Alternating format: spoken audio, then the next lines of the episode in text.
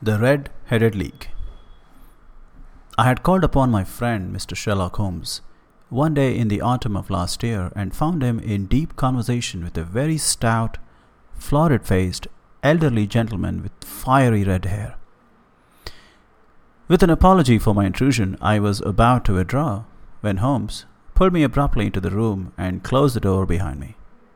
You could not possibly have come at a better time, my dear Watson, he said cordially. I was afraid that you were engaged. So I am, very much so. Then I can wait in the next room.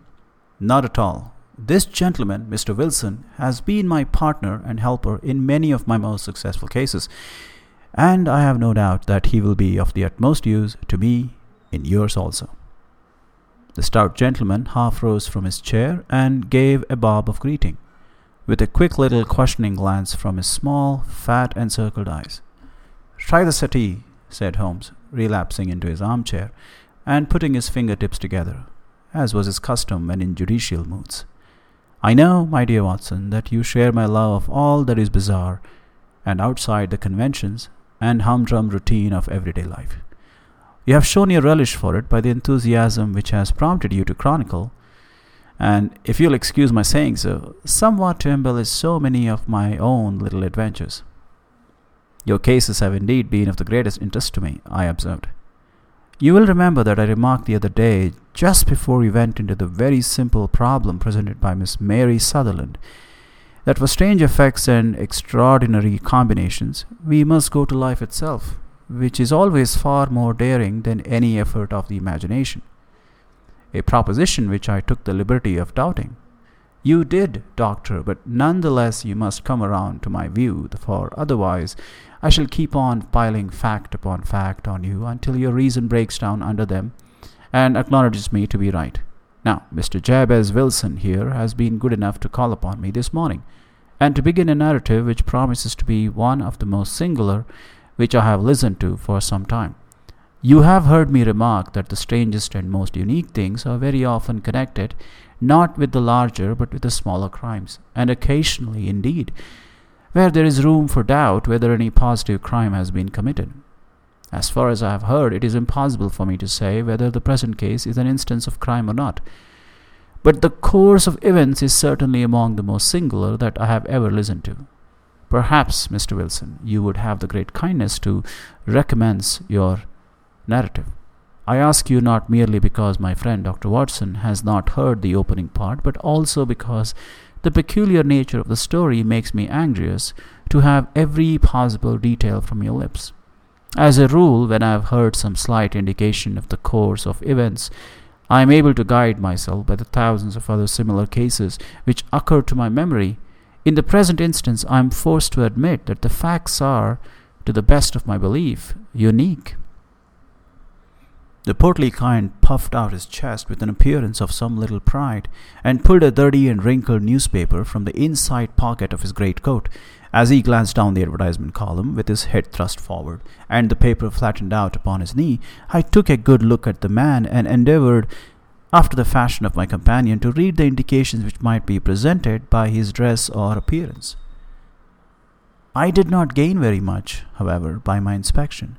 Our visitor bore every mark of being an average commonplace British tradesman, obese, pompous, and slow.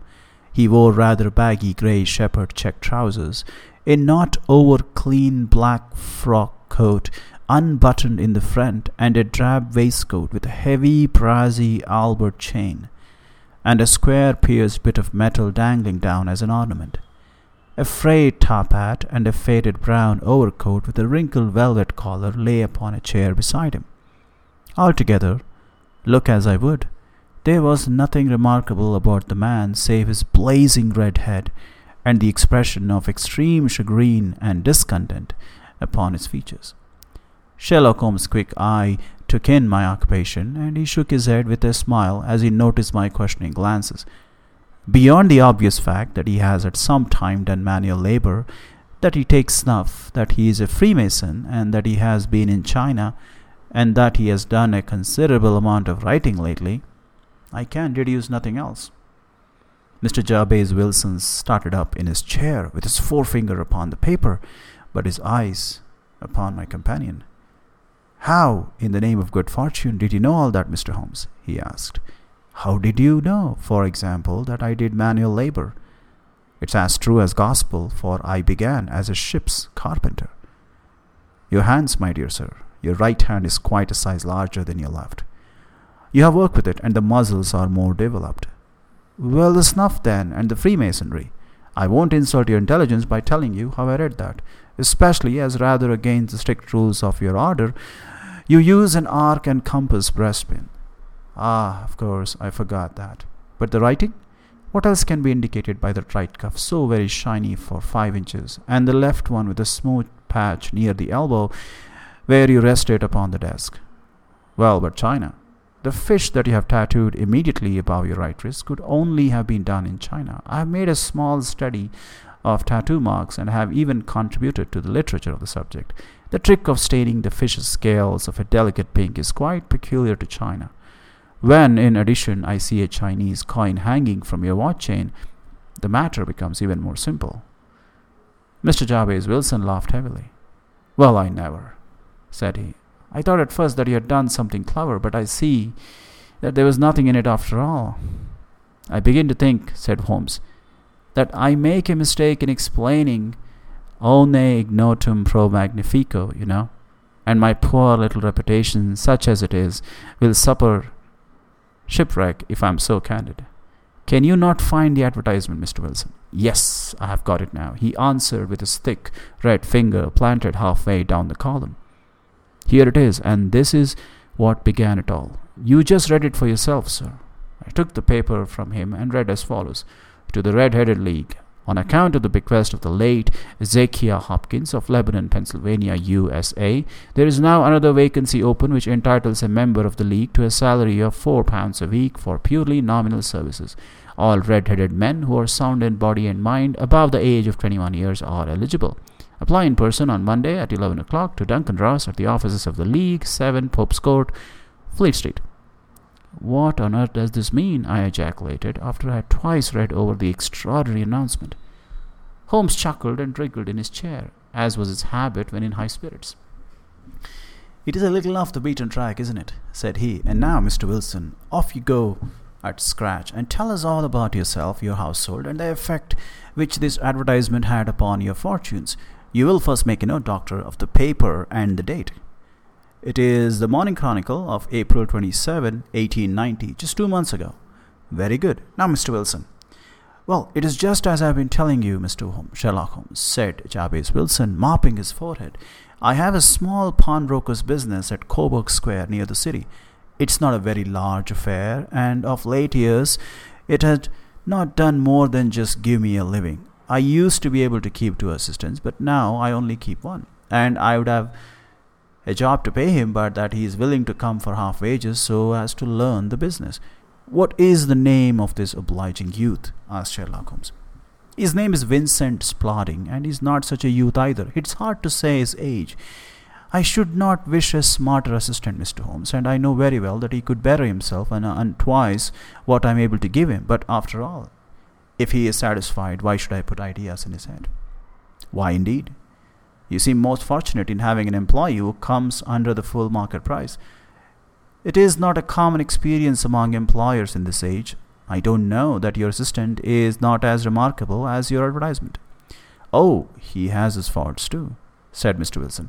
Never was such a fellow for photography, snapping away with a camera when he ought to be improving his mind, and then driving down into the cellar like a rabbit into its hole to develop his pictures. Uh, that is his main fault, but on the whole, he is a good worker. There is no vice in him. He is still with you, I presume. Yes, sir. He and a girl of fourteen who does a bit of simple cooking and keeps the place clean. That's all I have in the house, sir, for I am a widower and never had any family. We live very quietly, sir, the three of us, and we keep a roof over our heads and pay our debts if we do nothing more. The first thing that put us out was that advertisement. Spaulding, he came down into the office just this day eight weeks with this very paper in his hand, and he says, I wish to the Lord, Mr. Wilson, that I was a red headed man. Why that? I asked. Why, says he, here's another vacancy on the League of the Red Headed Men. It's worth quite a little fortune to any man who gets it. And I understand that there are more vacancies than there are men, so that the trustees are at their wits' end what to do with the money. If my hair would only change color, here's a nice little crib all ready for me to step into. Why, what is it then? I asked. You see, Mr. Holmes, I'm a very stay at home man, and as my business came to me, instead of my having to go to it, I was often weeks on end without putting my foot over the doormat. In that way, I didn't know much of what was going on outside, and I was always glad of a bit of news. Have you never heard of a League of the Red-Headed Men? he asked with his eyes open. Never. Why, I wonder at that, for you are eligible yourself for one of the vacancies. And what are they worth? I asked. Oh, merely a couple of hundred a year, but the work is light and it need not interfere very much with one's other occupations. Well, you can easily think that that made me prick up my ears, for the business has not been over good for some years, and an extra couple of hundred would have been very handy. Tell me about it, said I. Well, he, showing me the advertisement. You can see for yourself that the league has a vacancy, and there is the address where you should apply for particulars. As far as I can make out, the league was founded by an American millionaire, Zacchaeus Hopkins, who was very peculiar in his ways. He was himself red-headed, and he had a great sympathy for all red-headed men. So when he died, it was found that he had left his enormous fortune in the hands of trustees, with instructions to apply the interest to the providing of easy berths to men whose hair is of that color. From all I hear, it is splendid pay and very little due. But, said I, there would be millions of red-headed men who would apply. Not so many as you might think, he answered. You see, it is really confined to Londoners and to grown men. This American had started from London when he was young, and he wanted to do the old town a good turn. Then again, I have heard it, it is no use your applying if your hair is light red or dark red or anything but real bright, blazing, fiery red. Now, if you care to apply, Mr. Wilson, you would just walk in, but perhaps it would hardly be worth your while, while to put yourself out of the way for the sake of a few hundred pounds. Now, it is a fact, gentlemen, as you may see for yourself, that my hair is of a very full and rich tint. So that it seemed to me that if there was to be any competition in the matter, I stood as good a chance as any man that I had ever met. Vincent Spaulding seemed to know so much about it that I thought he might prove useful. So I just ordered him to put up the shutters for the day and to come right away with me. He was very willing to have a holiday, so we shut the business up and started off for the address that was given us in the advertisement.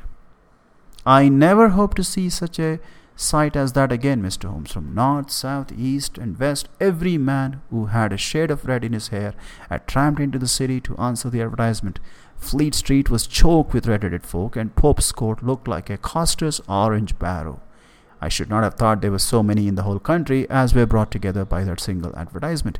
Every shade of color they wear straw, lemon, orange, brick, Irish setter, liver, clay. But as Spaulding said, there were not many who had the real vivid flame colored tint. When I saw how many were waiting, I would have given it up in despair, but Spaulding would not hear of it. How he did it, I could not imagine, but he pushed and pulled and butted until he got me through the crowd and right up to the steps which led to the office. There was a double stream upon the stairs, some going up in hope and some coming back dejected, but we wedged in as well as we could and soon found ourselves in the office. Your experience has been a most entertaining one, remarked Holmes as his client paused and refreshed his memory with a huge pinch of snuff. Pray continue your very interesting statement. There was nothing in the office but a couple of wooden chairs and a deal table behind which sat a small man with a head that was even redder than mine. He said a few words to each candidate as he came up, then he always managed to find some fault in them which would disqualify them. Getting a vacancy did not seem to be such a very easy matter after all. However, when our turn came, the little man was much more favorable to me than to any of the others, and he closed the door as we entered, so that he might have a private word with us. This is Mr. Jabez Wilson, said my assistant, and he is willing to fill a vacancy in the league. And he is admirably suited for it, the other answered. He has every requirement. I cannot recall when I have seen anything so fine. He took a step backward, cocked his head on one side, and gazed at my hair until I felt quite bashful. Then suddenly he plunged forward, wrung my hand, and congratulated me warmly on my success. It would be injustice to hesitate, said he. You will, however, I am sure, excuse me for taking an obvious precaution. With that, he seized my hair in both his hands and tugged until I yelled with pain. There is water in your eyes. said he as he released me. I perceive that all is as it should be. But we have to be careful, for we have twice been deceived by wigs and once by paint. I could tell you tales of cobbler's wax which would disgust you with human nature. He stepped over to the window and shouted through it at the top of his voice that the vacancy was filled. A groan of disappointment came up from below, and the folk all trooped away in different directions until there was not a red head to be seen except my own and that of the manager. My name, said he, is Mr. Duncan Ross, and I am myself one of the pensioners upon the fund left by our noble benefactor. Are you a married man, Mr. Wilson? Have you a family? I answered that I had not. His face fell immediately. Dear me, he said gravely. That is very serious indeed. I am sorry to hear you say that. The fund was, of course, for the propagation and spread of the redheads as well as for their maintenance. It is exceedingly unfortunate that he should be a bachelor. My face lengthened at this, Mr. Holmes, for I thought that I was not to have the vacancy after all. But after thinking it over for a few minutes, he said that it would be all right. In the case of another, objection might be fatal. But we must stretch a point in favor of a man with such a head of hair as yours. When shall you be able to enter upon your new duties? Well, it is a little awkward, for I have a business already, said I. Oh, never mind about that, Mr. Wilson, said Vincent Spaulding. I should be able to look after that for you. What would be the hours? I, I asked. Ten to two. Now, a pawnbroker's business is mostly done of an evening, Mr. Holmes, especially Thursday and Friday evening, which is just before payday, so it would suit me very well to earn a little in the mornings. Besides, I knew that my assistant was a good man and that he would see to anything that turned up. That would suit me very well, said I. And the pay? Is four pounds a week, and the work is purely nominal. What do you call purely nominal? Well, you have to be in the office or at least in the building the whole time. If you leave, you forfeit your whole position forever. The will is very clear upon that point. You don't comply with the condition if you budge from the office during that time. It's only four hours a day. I should not think of leaving, said I. No excuse will avail, said Mr. Duncan Ross. Neither sickness, nor business, nor anything else. There you must stay, or you lose your billet. And the work is to copy the Encyclopedia Britannica. There is the first volume of it in the press. You must find your own ink, pens, and blotting paper, but we provide a table and chair. Will you be ready tomorrow? Certainly, I answered. Then goodbye, Mr. Jabez Wilson, and let me congratulate you once more on the important position which you have been fortunate enough to gain. He bowed me out of the room, and I went home with my assistant, hardly knowing what to say or do. I was so pleased at my own good fortune. Well, I thought over the matter all day, and by evening I was in low spirits again, for I had quite persuaded myself that the whole affair must be some great hoax or fraud. Though what its object might be, I could not imagine. It seemed altogether past belief that anyone could make such a will, or that they would pay such a sum for doing anything so simple as copying out the Encyclopedia Britannica. Vincent Spaulding did what he could to cheer me up, but by bedtime I had reasoned myself out of the whole thing. However, in the morning I determined to have a look at it anyhow, so I bought a penny bottle of ink, and with a quill pen and seven sheets of foolscap paper, I started off for Pope's Court. Well, to my surprise and delight, everything was as right as possible. The table was set out ready for me, and Mr. Duncan Ross was there to see that I got fairly to work. He started off upon the letter A, and then he left me. But he would drop in from time to time to see that all was right with me. At two o'clock he bade me good day, complimented me upon the amount that I had written, and locked the door of the office after me. This went on day after day, Mr. Holmes, and on Saturday the manager came in and planked down four golden sovereigns for my week's work. It was the same next week and the same the week after. Every morning I was there at 10, and every afternoon I left by 2. By degrees, Mr. Duncan Ross took to coming in only once of a morning, and then after a time he did not come in at all. Still, of course, I never dared to leave the room for an instant, for I was not sure when he might come. And the billet was such a good one and suited me so well that I would not risk the loss of it. Eight weeks passed away like this, and I had written about abbots and archery and armor and architecture and Attica, and I hoped with diligence that I might get on to the B's before very long. It cost me something in foolscap, and I had pretty nearly filled a shelf with my writings, and then suddenly the whole business came to an end. To an end? Yes, sir. and no later than this morning. I went to my work as usual at 10 o'clock, but the door was shut and locked with a little square of cardboard hammered onto the middle of the panel with a tack.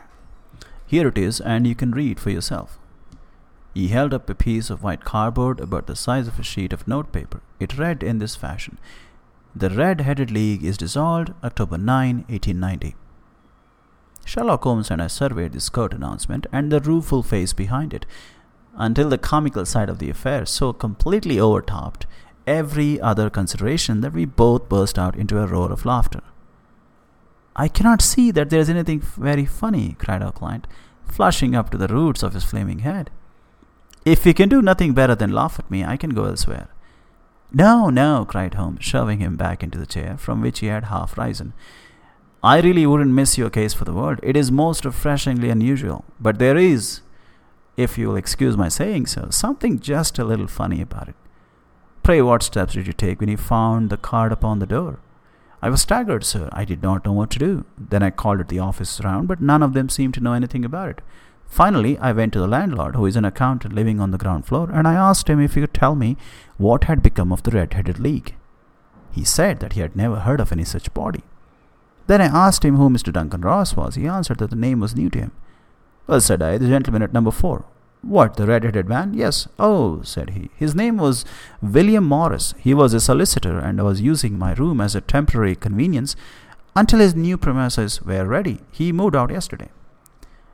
Where could I find him? Oh, at his new offices. He did tell me the address. Yes, 17 King Edward Street, near St. Paul's. I started off, Mr. Holmes. When I got to that address, it was a manufactory of artificial kneecaps and no one in it had ever heard of either Mr. William Morris or Mr. Duncan Ross. And what did you do then? asked Holmes. I went home to Saxe Coburg Square and I took the advice of my assistant, but he could not help me in any way. He could only say that if I waited, I should hear by post. But that was not quite good enough, Mr. Holmes. I did not wish to lose such a place without a struggle. So, as I had heard that you were good enough to give advice to poor folk who were in need of it, I came right away to you. And you did very wisely, said Holmes. Your case is an exceedingly remarkable one, and I shall be happy to look into it. From what you have told me, I think that it is possible that graver issues hang from it than might as first sight appear. Grave enough, said Mr. Jabez Wilson. Why, I have lost four pound a week. As far as you are personally concerned, remarked Holmes, I do not see that you have any grievance against this extraordinary league.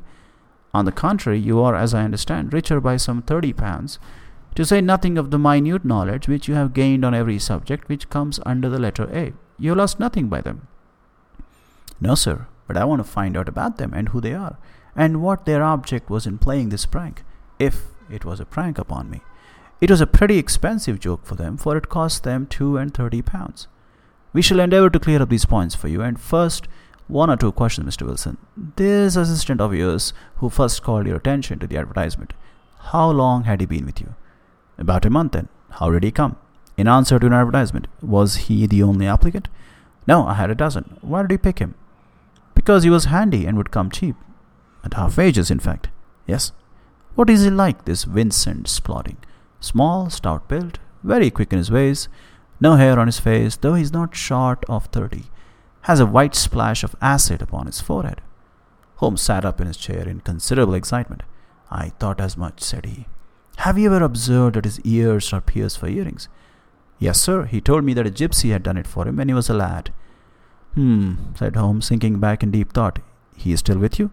Oh, yes, sir. I've only just left him. And has your business been attended to in your absence? Nothing to complain of, sir. There's never very much to do of a morning. That will do, Mr. Wilson. I shall be happy to give you an opinion upon the subject in the course of a day or two. Today is Saturday, and I hope that by Monday we may come to a conclusion. Well, Watson, said Holmes when our visitor had left us, what do you make of it all? I make nothing of it, I answered frankly. It is a most mysterious business.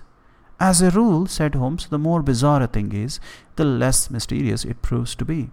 It is your commonplace, featureless crimes which are really puzzling, just as a commonplace face is the most difficult to identify. But I must be prompt over this matter. What are you going to do then? I asked. To smoke, he answered. It is quite a three pipe problem, and I beg that you won't speak to me for fifty minutes. He curled himself up in his chair with his thin knees drawn up to his hawk like nose, and there he sat with his eyes closed and his black clay pipe thrusting out like the bill of some strange bird. I had come to the conclusion that he had dropped sleep, and indeed was nodding myself when he suddenly sprang out of his chair with the gesture of a man who has made up his mind and put his pipe down upon the mantelpiece. Sarasate plays at the St. James Hall this afternoon, he remarked. What do you think, Watson? Could your patient spare you for a few hours? I have nothing to do today. My practice is never very absorbing. Then put on your hat and come. I am going through the city first, and we can have some lunch on the way. I observe that there is a good deal of German music on the program, which is rather more to my taste than Italian or French. It is introspective, and I want to introspect. Come along. We travelled by the underground as far as Aldersgate, and a short walk took us to Saxe Coburg Square the scene of the single story which we had listened to in the morning.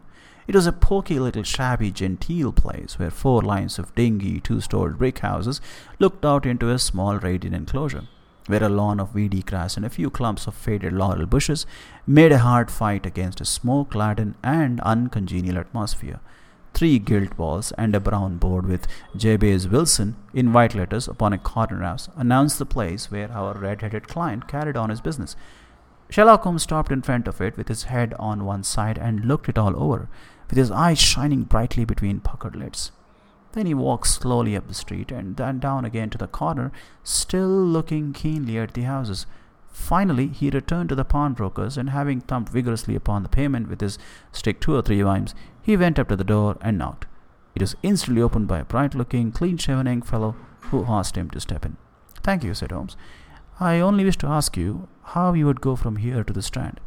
Third right, fourth left, answered the assistant promptly, closing the door. Smart fellow that, observed Holmes as we walked away. He is, in my judgment, the fourth smartest man in London, and for daring, I am not sure that he has not a claim to be third. I've known something of him before. Evidently, said I. Mr. Wilson's counts for a good deal in this mystery of the Red Headed League. I am sure that you inquired your way merely in order that you might see him. Not him. What then? The knees of his trousers. And what did you see? What I expected to see. Why did you beat the pavement? My dear doctor, this is a time for observation, not for talk. We are spies in an enemy's country. We know something of the Saxe Coburg Square. Let us now explore the parts which lie behind it. The road in which we found ourselves as we turned round the corner from the retired Saxe Coburg Square presented a great contrast to it, as the front of a picture does to the back. It was one of the main arteries which conveyed the traffic of the city to the north and west. The roadway was blocked with the immense stream of commerce flowing in a double tide inward and outward, while the footpaths were black with hurrying swarm of pedestrians. It was difficult to realize as we looked at the line of fine shops and stately business premises that they really abutted on the other side upon the faded and stagnant square which we had just quitted. Let me see, said Holmes, standing at the corner and glancing along the line. I should like just to remember the order of the houses here. It is a hobby of mine to have an exact knowledge of London.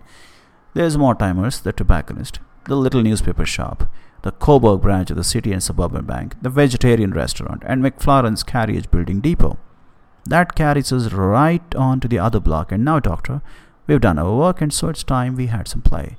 A sandwich and a cup of coffee, then off to violin land, where all is sweetness and delicacy and harmony. And there are no red headed clients to vex us with their conundrums. My friend was an enthusiastic musician, being himself not only a very capable performer but a composer of no ordinary merit. All the afternoon he sat in the stalls, wrapped in the most perfect happiness, gently waving his long, thin fingers in time to the music, while his gently smiling face and his languid, dreamy eyes were as unlike those of Holmes the sleuth hound. Holmes the relentless, keen witted, ready handed criminal agent as it was possible to conceive in his singular character, the dual nature alternately asserted itself, and his extreme exactness and astuteness represented, as I have often thought, the reaction against the poetic and contemplative mood which occasionally predominated him. The swing of his nature took him from extreme languor to devouring energy, and as I knew well, he was never so truly formidable as when for days on end he had been lounging in his armchair amid his improvisations and his black letter editions.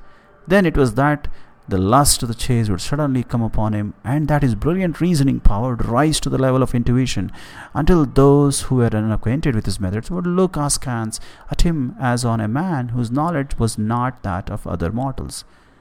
When I saw him that afternoon, so enwrapped in the music of St. James Hall, I felt that an evil time might be coming upon those whom he had set himself to hunt down. You want to go home, no doubt, doctor, he remarked as we emerged. Yes, it would be as well and I have some business to do which will take some hours. This business at Coburg Square is serious. Why serious? A considerable crime is in contemplation, and I have every reason to believe that we shall be in time to stop it. But today being Saturday rather complicates matters. I shall want your help tonight. At what time? Ten will be early enough. I shall be at Baker Street at ten. Very well, and I say, doctor, there may be some little danger, so kindly put your army revolver in your pocket. He waved his hand, turned on his heel, and disappeared in an instant among the crowd. I trust that I am not more dense than my neighbors, but I was always oppressed with a sense of my own stupidity in my dealings with Sherlock Holmes. Here I had heard what he had heard, I had seen what he had seen, and yet from his words it was evident that he saw clearly not only what had happened, but what was about to happen, while to me the whole business was still confused and grotesque. As I drove home to my house in Kensington, I thought over it all, from the extraordinary story of the red headed copier of the encyclopedia, down to the visit to Saxe Coburg Square and the ominous words with which he had parted from me. What was this nocturnal expedition? And why should I go armed? Where were we going, and what were we to do? I had the hint from home that this smooth faced pawnbroker's assistant was a formidable man, a man who might play a deep game. I tried to puzzle it out, but gave it up in despair and set the matter aside until night should bring an explanation. It was a quarter past nine when I started from home and made my way across to Park, and so through Oxford Street to Baker Street. Two hansoms were standing at the door, and as I entered the passage, I heard the sound of voices from above. On entering his room, I found Holmes in animated conversation with two men, one of whom I recognized as Peter Jones, the official police agent, while the other was a long, thin, sad faced man with a very shiny hat and oppressively respectable frock coat. Ah, our party is complete, said Holmes, buttoning up his pea jacket and taking his heavy hunting crop from the rack. Watson, I think you know Mr. Jones of Scotland Yard. Let me introduce you to Mr. Merryweather, who is to be our companion in tonight's adventure. We are hunting in couples again, Doctor, you see, said Jones in his consequential way. Our friend here is a wonderful man for starting a chase. All he wants is an old dog to help him to do the running down. I hope a wild goose may not prove to be the end of a chase, observed Mr. Merryweather gloomily. You may place considerable confidence in Mr. Holmes, sir, said the police agent loftily. He has his own little methods, which are, if he won't mind my saying so, just a little too theoretical and fantastic, but he has the makings of a detective in him. It is not too much to say that once or twice, as in that business of the Sholto murder and the Agra treasure, he has been more nearly correct than the official force. Oh, if you say so, Mr. Jones, it is all right, said the stranger with a deference. Still, I confess that I miss my rubber. It is the first Saturday night for seven and twenty years that I have not had my rubber. I think you will find, Sherlock Holmes, that you will play for a higher stake tonight than you have ever done yet, and that the play will be more exciting. For you, Mr. Merryweather, the stake will be some thirty thousand pounds, and for you, Jones, it will be the man upon whom you wish to lay your hands. John Clay, the murderer, thief, smasher, and forger. He is a young man, Mr. Merryweather, but he is at the head of his profession, and I would rather have my bracelets on him than on any criminal in London. He is a remarkable man, is young John Clay. His grandfather was a royal duke, and he himself has been to Eton and Oxford. His brain is as cunning as his fingers, and though we meet signs of him at every turn, we never know where to find the man himself. He'll crack a rib in Scotland one week and be raising money to build an orphanage in Cornwall the next. I have been on his track for years and have never set eyes on him yet. I hope that I may have the pleasure of introducing you tonight. I've had one or two little turns also with Mr. John Clay, and I agree with you that he is at the head of his profession. It is past ten, however, and quite time that we started. If you two will take the first hansom, Watson and I will follow in the second. Sherlock Holmes was not very communicative during the long drive and lay back in the cab, humming the tunes which he had heard in the afternoon. We rattled through an endless labyrinth of gaslit streets until we emerged into Farrington Street. Oh, we are close there now, my friend remarked. This fellow Merryweather, he's a bank director and personally interested in the matter. I thought it as well to have Jones with us also. He's not a bad fellow, though an absolute imbecile in his profession. He has one positive virtue. He is as brave as a bulldog and as tenacious as a lobster if he gets his claws upon anyone. Here we are, and they are waiting for us. We have reached the same crowded thoroughfare in which we had found ourselves in the morning. Our cabs were dismissed, and following the guidance of Mr. Merryweather, we passed down a narrow passage and through a side door which he opened for us. Within there was a small corridor which ended up in a very massive iron gate. This also was opened and led down a flight of winding stone steps which terminated at another formidable gate. Mr. Merryweather stopped to light a lantern and then conducted us down a dark, earth smelling passage, and so, after opening a third door, into a huge vault or cellar, which was piled all round with crates and massive boxes. You're not very vulnerable from above, Holmes remarked as he held up the lantern and gazed upon it. Not from below, said Mr. Merryweather, striking a stick upon the flags which lined the floor. Why, dear me, it sounds quite hollow, he remarked, looking up in surprise. I must really ask you to be a little more quiet, said Holmes severely. You have already imperiled the whole success of our expedition. Might I beg that you would have the goodness to sit down upon one of those boxes and not to interfere? The soul of Mr. Merryweather perched himself upon a crate.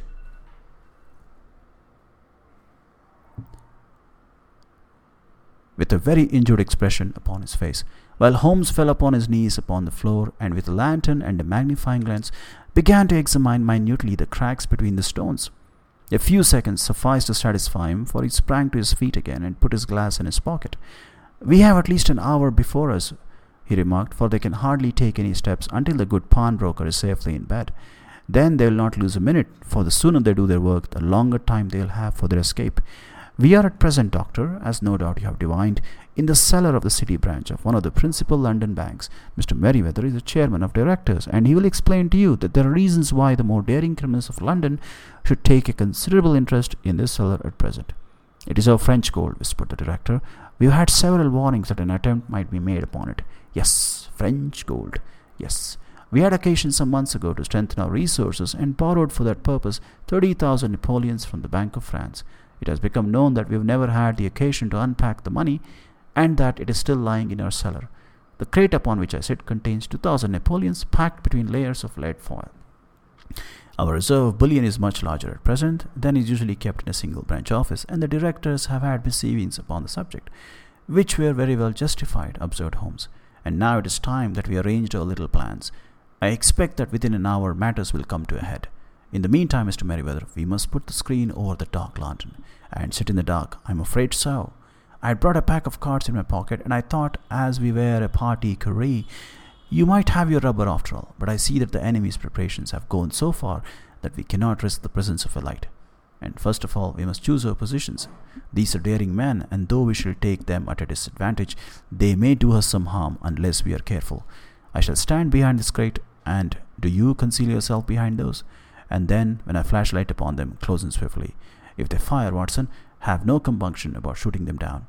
I placed my revolver cocked upon the top of the wooden case behind which I crouched. Holmes shot the slide across the front of his lantern and left us in pitch darkness. Such an absolute darkness as I've never before experienced. The smell of hot metal remained to assure us that the light was still there, ready to flash out at a moment's notice. To me, with my nerves worked up to a pitch of expectancy, there was something depressing and subduing in the sudden gloom, and in the cold, dank air of the vault. They have but one retreat, whispered Holmes. That is back through the house into Saxe Coburg Square. I hope that you've done what I asked you, Jones. I have an inspector and two officers waiting at the front door. Then we have stopped all the holes, and now we must be silent and wait. What a time it seemed from comparing notes afterwards. It was but an hour and a quarter, yet it appeared to me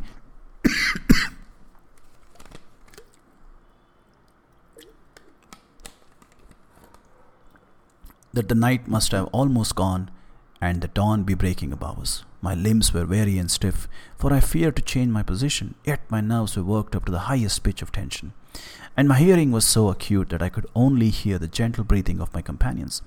But I could distinguish the deeper, heavier in breath of the bulky Jones from the thin, sighing note of the bank director. From my position, I could look over the case in the direction of the floor.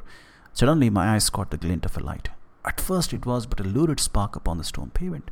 Then it lengthened out until it became a yellow line, and then, without any warning or sound, a gash seemed to open and a hand appeared, a white, almost womanly hand which felt about in the center of the little area of light. For, for a minute or more, the hand, with its writhing fingers, protruded out of the floor. Then it was withdrawn as suddenly as it appeared, and all the dark again, save the single lurid spark which marked a chink between the stones. Its disappearance, however, was but momentary. With a rending, tearing sound, one of the broad white stones turned over upon its side and left a square, gaping hole, through which streamed the light of a lantern. Over the edge there peeped a clean cut boyish face, which looked keenly about it, and then, with a hand on either side of the aperture, drew itself shoulder high and waist high, until one knee rested upon the edge. In another instant, he stood at the side of the hole and was hauling after him a companion, lithe and small like himself, with a pale face and a shock of very red hair. It's all clear, he whispered. Have you the chisel in the bags? Great Scott, jump, Archie, jump, and I'll swing for it. Sherlock Holmes had sprung out and seized the intruder by the collar. The other dived down the hole, and I heard the sound of rending cloth as Jones clutched at his skirts. The light flashed upon the barrel of a revolver, but Holmes' hunting crop came down on the man's wrist, and the pistol clinked upon the stone floor. It's no use, John Clay, said Holmes blandly. You have no chance at all. So I see, the other answered with utmost coolness. I fancy that my pal is all right, though I see you have got his coattails. There are three other men waiting for him at the door. Oh, indeed, you seem to have done the very thing completely. I must compliment you. And I you, Holmes answered. Your red-headed idea was a very new and effective. You'll see your pal again presently, said Jones. He's quicker at climbing down holes than I am. Just hold out while I fix the derbies. I beg that you'll not touch me with your filthy hands, remarked our prisoner as the handcuffs clattered upon his wrist. You may not be aware that I have royal blood in my veins. Have the goodness also, when you address me, always to say sir and please. All right, said Holmes. Jones, with a stare and a snigger. Well, would you please, sir, march upstairs, where we can get a cab to carry your highness to the police station? That is better, said John Clay serenely. He made a sweeping bow to the three of us and walked quietly off in the custody of the detective. Really, Mr. Holmes, said Mr. Merryweather as we followed them from the cellar. I do not know how the bank can thank you or repay you. There is no doubt that you have detected and defeated in the most complete manner one of the most determined attempts at bank robbery that have ever come within my experience. I have had one or two little scores of my own to settle with Mr. John Clay, said Holmes. I have been at some small expense over this matter, which I shall expect the bank to refund. But beyond that, I am amply repaid by having had an experience which is in many ways unique, and by hearing the very remarkable narrative of the Red Headed League.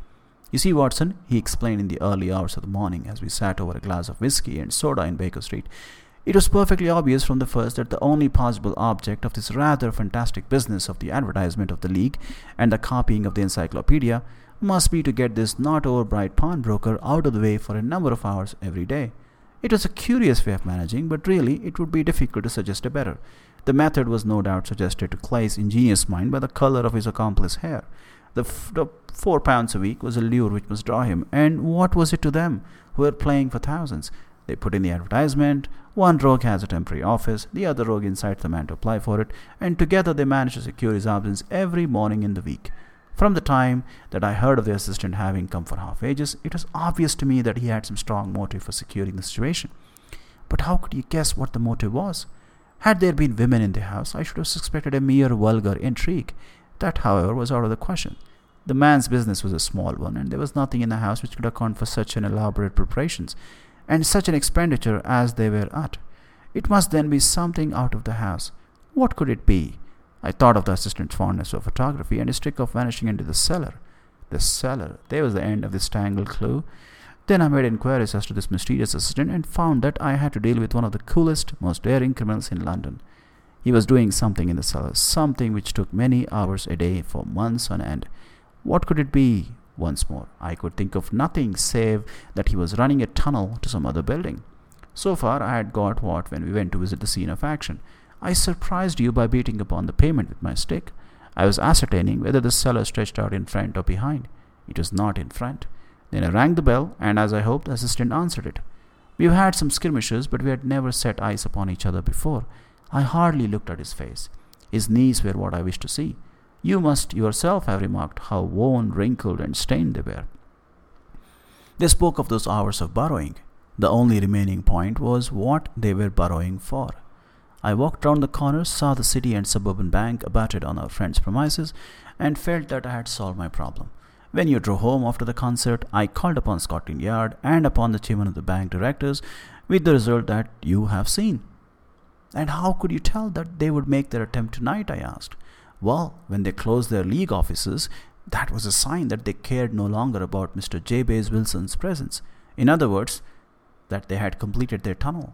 But it was essential that they should use it soon, as it might be discovered or the bullion might be removed. Saturday would suit them better than any other day, as it would have given them two days for their escape. For all these reasons, I expected them to come tonight. You reasoned it out beautifully, I exclaimed in unfeigned admiration. It is so long a chain, and yet every link rings true. It saved me from ennui, he answered, yawning. Alas, I already feel it closing in upon me. My life is spent in one long effort to escape from the commonplaces of existence. These little problems help me to do so. And you are a benefactor of the race, said I. He shrugged his shoulders. Well, perhaps after all, it is of some little use, he remarked. L'homme c'est l'oreille c'est tout, as Gustave Flaubert wrote to George Sand.